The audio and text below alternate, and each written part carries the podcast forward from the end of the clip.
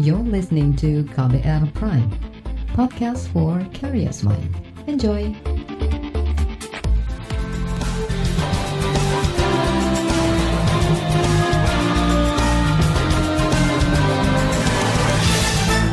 Disiarkan langsung dari studio kantor berita radio di Jakarta. Inilah KBR sore untuk hari ini 5 Oktober 2021. Halo selamat sore saudara, senang sekali saya kembali hadir sore hari ini dan tentu saja saya siap untuk menjadi teman Anda selama kurang lebih 30 menit ke depan. Sore ini saya mau ajak Anda untuk membahas tentang Hari ini, di mana Tentara Nasional Indonesia atau TNI merayakan hari ulang tahunnya yang ke-76. Dalam berbagai survei, TNI menjadi lembaga negara yang memiliki citra sangat tinggi. Survei Litbang Kompas April lalu, TNI mendapatkan tingkat kepuasan 78 persen untuk penanganan pandemi COVID-19. Dan survei itu juga menyimpulkan kepuasan publik kepada TNI mencapai 95 persen. Sementara lembaga survei indikator September kemarin juga melakukan survei terhadap tingkat kepercayaan publik terhadap sejumlah lembaga dan hasilnya, lagi-lagi, TNI jadi yang paling dipercaya masyarakat dengan skor 90. Angka itu menjadi yang paling tinggi, bahkan membawahi kepercayaan publik terhadap Presiden, Polri, KPK, Kejaksaan, MPR, DPD, DPR, dan partai politik. Tapi menjadi lembaga yang paling dipercaya masyarakat versi hasil survei tidak otomatis menjadikan TNI mudah meraih dukungan untuk menempatkan perwira aktifnya sebagai pejabat di pos-pos kekuasaan sipil. Bersama saya Reski Mesanto kita bahas selengkapnya di KBR sore. Penghormatan kebesaran kepada Inspektur Upacara. Hormat senjata! Ruk!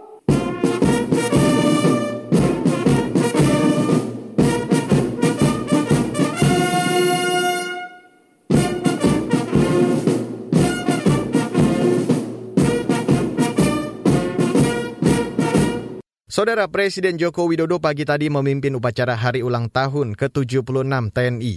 Jokowi mengingatkan pentingnya mengubah paradigma dari belanja pertahanan menjadi investasi pertahanan. Kebijakan investasi pertahanan berpikir jangka panjang, dirancang sistematis, dijalankan secara konsisten dan berkelanjutan. Kesigapan TNI ini juga saya minta untuk selalu diaktifkan dalam menghadapi spektrum ancaman yang lebih luas seperti pelanggaran kedaulatan, pencurian kekayaan alam di laut, radikalisme, terorisme, ancaman siber, dan ancaman biologi, termasuk juga ancaman bencana. Menghadapi spektrum ancaman yang semakin luas, transformasi pertahanan harus terus dilanjutkan untuk meletakkan fondasi bagi pembentukan kapabilitas pertahanan modern yang relevan dengan perkembangan teknologi militer terkini, sehingga TNI dapat bertransformasi menjadi kekuatan pertahanan Indonesia yang mampu berperan di lingkungan strategis regional maupun global. Penguatan budaya strategis prajurit dan perwira TNI harus tetap menjadi fondasi utama transformasi pertahanan yaitu TNI yang manunggal dengan rakyat, dengan sistem pertahanan keamanan rakyat semesta yang defensif aktif dengan pertahanan berlapis dan memanfaatkan lompatan teknologi militer dan investasi pertahanan yang terencana. Modernisasi pertahanan ini juga harus disertai dengan terobosan pengelolaan ekonomi dan investasi pertahanan. Saya tegaskan kembali kita harus bergeser dari kebijakan belanja pertahanan menjadi kebijakan investasi pertahanan. Kepala negara juga memerintahkan TNI melakukan adopsi dan teknologi pertahanan. Selain itu juga perlu masuk konsorsium industri pertahanan global. Jokowi menegaskan pula pentingnya semangat kemandirian dan penguatan industri pertahanan dalam negeri, sehingga dapat mewujudkan kekuatan pertahanan Indonesia yang lebih mumpuni. Sementara itu, Menko Polhukam Mahfud MD menyatakan, TNI selama ini sudah mengawal pertahanan negara dengan penuh setia kepada Pancasila dan Undang-Undang Dasar 45. Mahfud berharap TNI terus berjuang untuk kemakmuran negeri dan kesejahteraan masyarakat dengan selalu berlandaskan semangat Sabta Marga dan Sumpah Prajurit.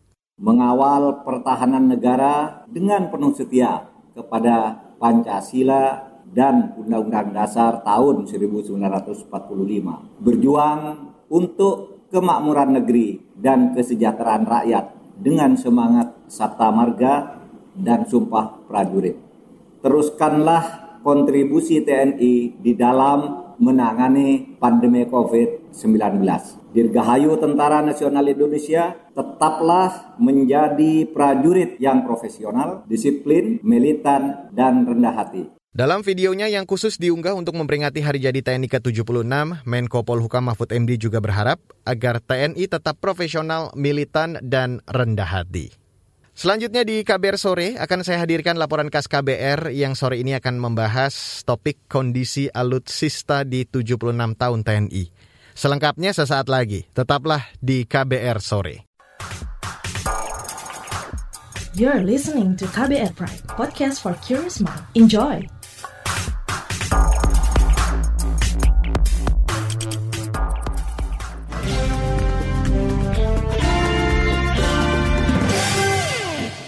Saudara, modernisasi alat utama sistem senjata atau alutsista TNI terus menjadi fokus utama pemerintah di dalam memperkuat lini pertahanan negara. Dan bertepatan dengan hari jadi ke-76 TNI, bagaimana wajah alutsista TNI terkini? Berikut saya hadirkan laporan khas KBR yang disusun Reski Novianto dan dibacakan Aika Renata. Pemerintah menyiapkan anggaran 29,5 triliun rupiah untuk sektor pertahanan Indonesia. Berdasarkan peraturan Presiden nomor 85 tahun 2021 tentang rencana kerja pemerintah tahun 2022, anggaran itu untuk dua rencana kerja besar, yaitu pemenuhan minimum essential force atau kekuatan pokok minimum sebesar 86 persen serta kontribusi industri pertahanan hingga 50 persen. Dengan anggaran sebesar itu, pemerintah akan membeli puluhan alat pertahanan dan sistem persenjataan serta untuk pemeliharaan alat utama sistem persenjataan atau alutsista. Meski begitu, Presiden Joko Widodo tidak ingin anggaran hanya digunakan untuk belanja saja, tapi juga investasi pertahanan. Saat memberikan sambutan pada peringatan ulang tahun ke-76 TNI, Presiden mengatakan modernisasi sistem pertahanan keamanan juga harus disertai terobosan dan pengelolaan ekonomi serta investasi. Saya tegaskan kembali, kita harus bergeser dari kebijakan belanja pertahanan menjadi kebijakan investasi pertahanan yang berpikir jangka panjang, yang dirancang sistematis, dan yang dijalankan secara konsisten dan berkelanjutan. Kepala negara meminta TNI mengadopsi teknologi mutakhir dari negara lain. Berangkat dari sana, Indonesia bisa berinovasi untuk menciptakan sendiri alat utama sistem persenjataan yang dibutuhkan. Menteri Pertahanan Prabowo Subianto memastikan akan menjalankan instruksi Presiden tersebut. Menurutnya, belanja alutsista kerap menjadi dilema. Prabowo mengatakan pemerintah dan TNI saat ini tengah merumuskan pengelolaan dan pengadaan alutsista agar bisa berjalan lebih tertib dan efisien. Presiden telah memerintahkan saya satu tahun yang lalu untuk bersama-sama pimpinan TNI menyusun suatu master plan, rencana induk yang uh, beliau menghendaki suatu rencana induk 25 tahun yang memberi kepada kita satu totalitas kemampuan pertahanan. Ini sedang kita rampungkan, kita sedang menyusun, kita sedang memperbaiki. Menurut Prabowo, Situasi Indonesia saat ini mendesak untuk pengadaan alutsista baru. Alutsista Indonesia memerlukan proses peremajaan. Sebagai negara maritim dengan sebaran 13.000 pulau, Indonesia membutuhkan kekuatan pertahanan prima. Berdasarkan catatan situs Global Firepower, indeks kekuatan militer Indonesia dunia tahun ini berada di posisi 16 dari 140 negara. Peringkat ini masih di atas negara-negara seperti Spanyol, Australia, dan Israel.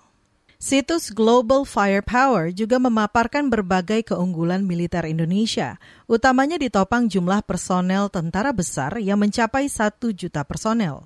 Laporan ini disusun Reski Novianto. Saya Aika Renata. Saudara, lebih dari 100 daerah akan menggelar pilkada tahun depan. Satu tahun kemudian, pilkada 2023 akan digelar di 171 daerah.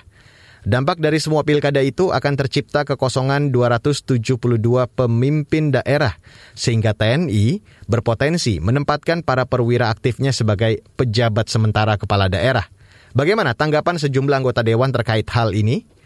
Informasi selengkapnya sesaat lagi. Tetaplah di KBR sore. You're listening to KBR Pride, podcast for curious mind. Enjoy.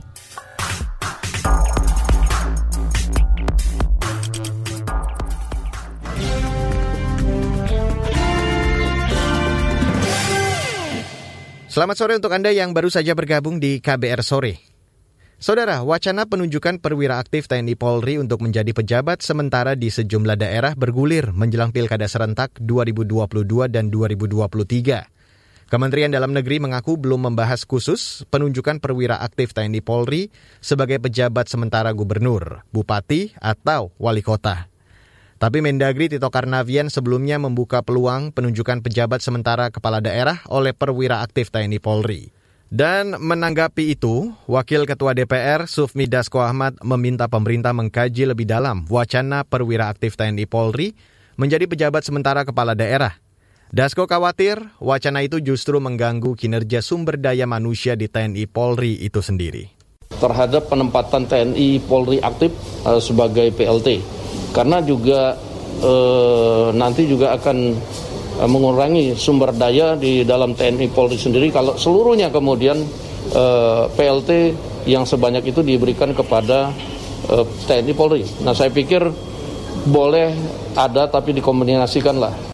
Sedikitnya, 272 kepala daerah akan memasuki masa akhir jabatan menjelang 2024. Data dari Kementerian Dalam Negeri menyebut, 101 daerah akan mengalami kekosongan kepala daerah pada 2022, sementara pada 2023 kekosongan kepala daerah karena habis masa jabatan akan terjadi di 171 daerah. Politikus PKS yang juga anggota Komisi Bidang Dalam Negeri di DPR, Mardani Ali Sera mengatakan, ada perbedaan mendasar antara sipil dan TNI Polri. Selain itu, posisi kepala daerah yang diisi pelaksana tugas dalam waktu lama juga membahayakan stabilitas dan kualitas pelayanan publik. Ini eh, berbahaya. Eh, pikiran tentang fungsi dan eh, DNA teman-teman TNI Polri yang beda dengan birokrat ya ada garis komando sementara teman-teman birokrat selalu garis pelayanan sehingga uh, ini eh, hati-hati uh, dan perlu kita kaji mendalam. Yang kedua tentu uh, jika kurang uh, karena pemerintah tidak ingin uh, merevisi jika kurang bisa menggunakan pejabat yang sesuai dengan undang-undang yang ada dalam rumpun Menko Polkam. Sementara itu, Wakil Ketua Komisi 2 DPR dari fraksi PKB, Lukman Hakim mengklaim wacana yang digulirkan pemerintah untuk membuka opsi menunjuk perwira aktif TNI Polri menjadi pejabat sementara punya alasan kuat. Antara lain karena jumlah kebutuhan pejabat yang sangat banyak dan waktu jabatan yang panjang. Kalaupun dikerahkan dari instansi-instansi yang lain, eh, menurut saya malah kemungkinan bisa mengganggu kinerja kementerian yang jabatan pejabat tinggi media atau pratamanya itu ditugaskan sebagai uh, penjabat di daerah. Sekali lagi karena durasinya panjang, penjabat ini tidak hanya tiga bulan atau enam bulan, bahwa kemudian ada pandangan-pandangan berbeda mengenai apakah melanggar aturan atau tidak melanggar aturan, Menurut saya induk dari aturan mengenai penjabat ada di Undang-Undang Nomor 10 Tahun 2016 tentang Pilkada di mana pada pasal 201 ayat 10 dan 11 Saudara, itu tadi Wakil Ketua Komisi 2 DPR dari fraksi PKB, Lukman Hakim. TNI disarankan tidak mengisi pos-pos jabatan sipil serta mengerjakan tugas yang tidak sesuai profesionalitasnya. Apa alasannya? Di bagian akhir nanti saya akan ajak Anda untuk membahas hal ini bersama Direktur Imparsial Gufron Mabruri. Jangan ke mana-mana, tetaplah di KBR Sore.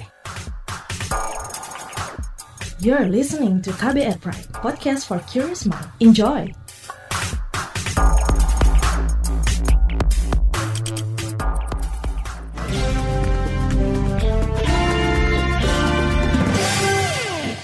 Dan inilah bagian akhir dari KBR sore. Saudara, kalangan pengamat menilai masih banyak pekerjaan rumah yang harus dilakukan oleh TNI.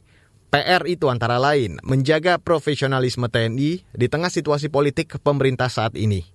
Sejumlah masalah juga masih membeli TNI dan menjadi catatan yang harus segera diperbaiki.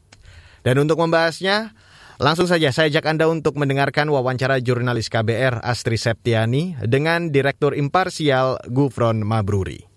Mas, bertepatan dengan hari ulang tahun TNI hari ini begitu. Bagaimana catatan imparsial khususnya soal isu profesionalitas begitu yang kemarin menyusul dengan kemungkinan TNI menjadi PLT kepala daerah. Bagaimana catatan Anda? Nah, dalam konteks uh, profesionalisme TNI saya kira terutama jika dikaitkan dengan isu apa penempatan ini ya PLT gubernur gitu ya saya kira uh, semua pihak gitu ya terutama otoritas politik sipil hari ini gitu ya semestinya semuanya uh, kembali kepada kerangka normatif ya yang mengatur uh, eh, TNI gitu ya. Uh, termasuk misalnya terkait dengan penempatan uh, PLT gubernur gitu ya. Nah karena bagaimanapun itu undang-undang ini ya uh, kerangka apa uh, regulasi sektoralnya yang mengatur TNI itu nggak boleh diabaikan. Meskipun misalnya uh, apa seperti pada apa namanya apa praktek sebelumnya gitu ya ada kecenderungan untuk apa e, memanfaatkan celah gitu ya di undang-undang. Nah, tetapi uh, yang paling penting kan bagaimana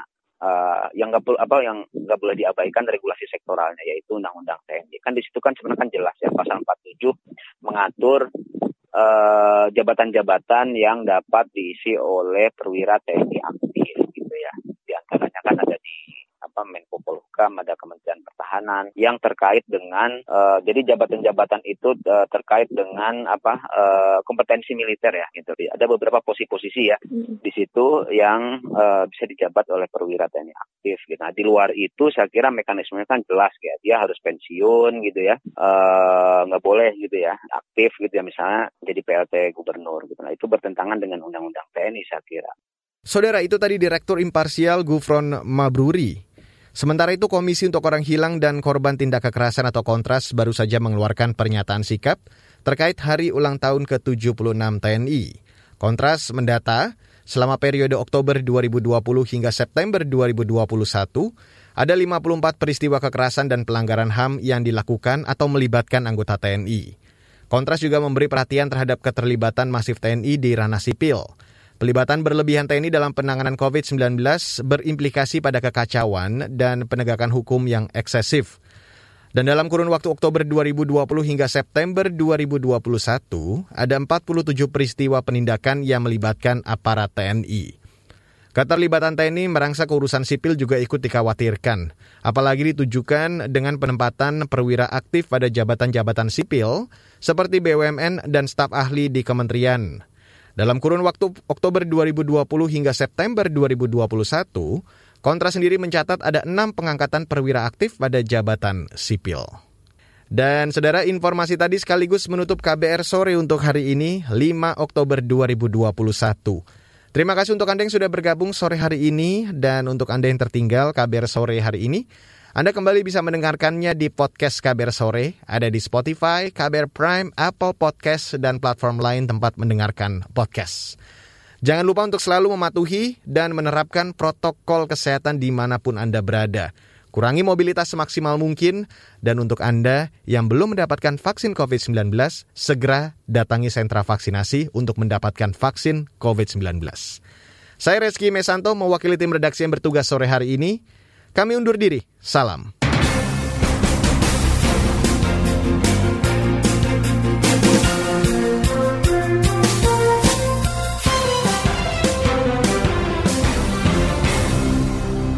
KBR Prime, cara asik mendengar berita. KBR Prime, podcast for curious mind.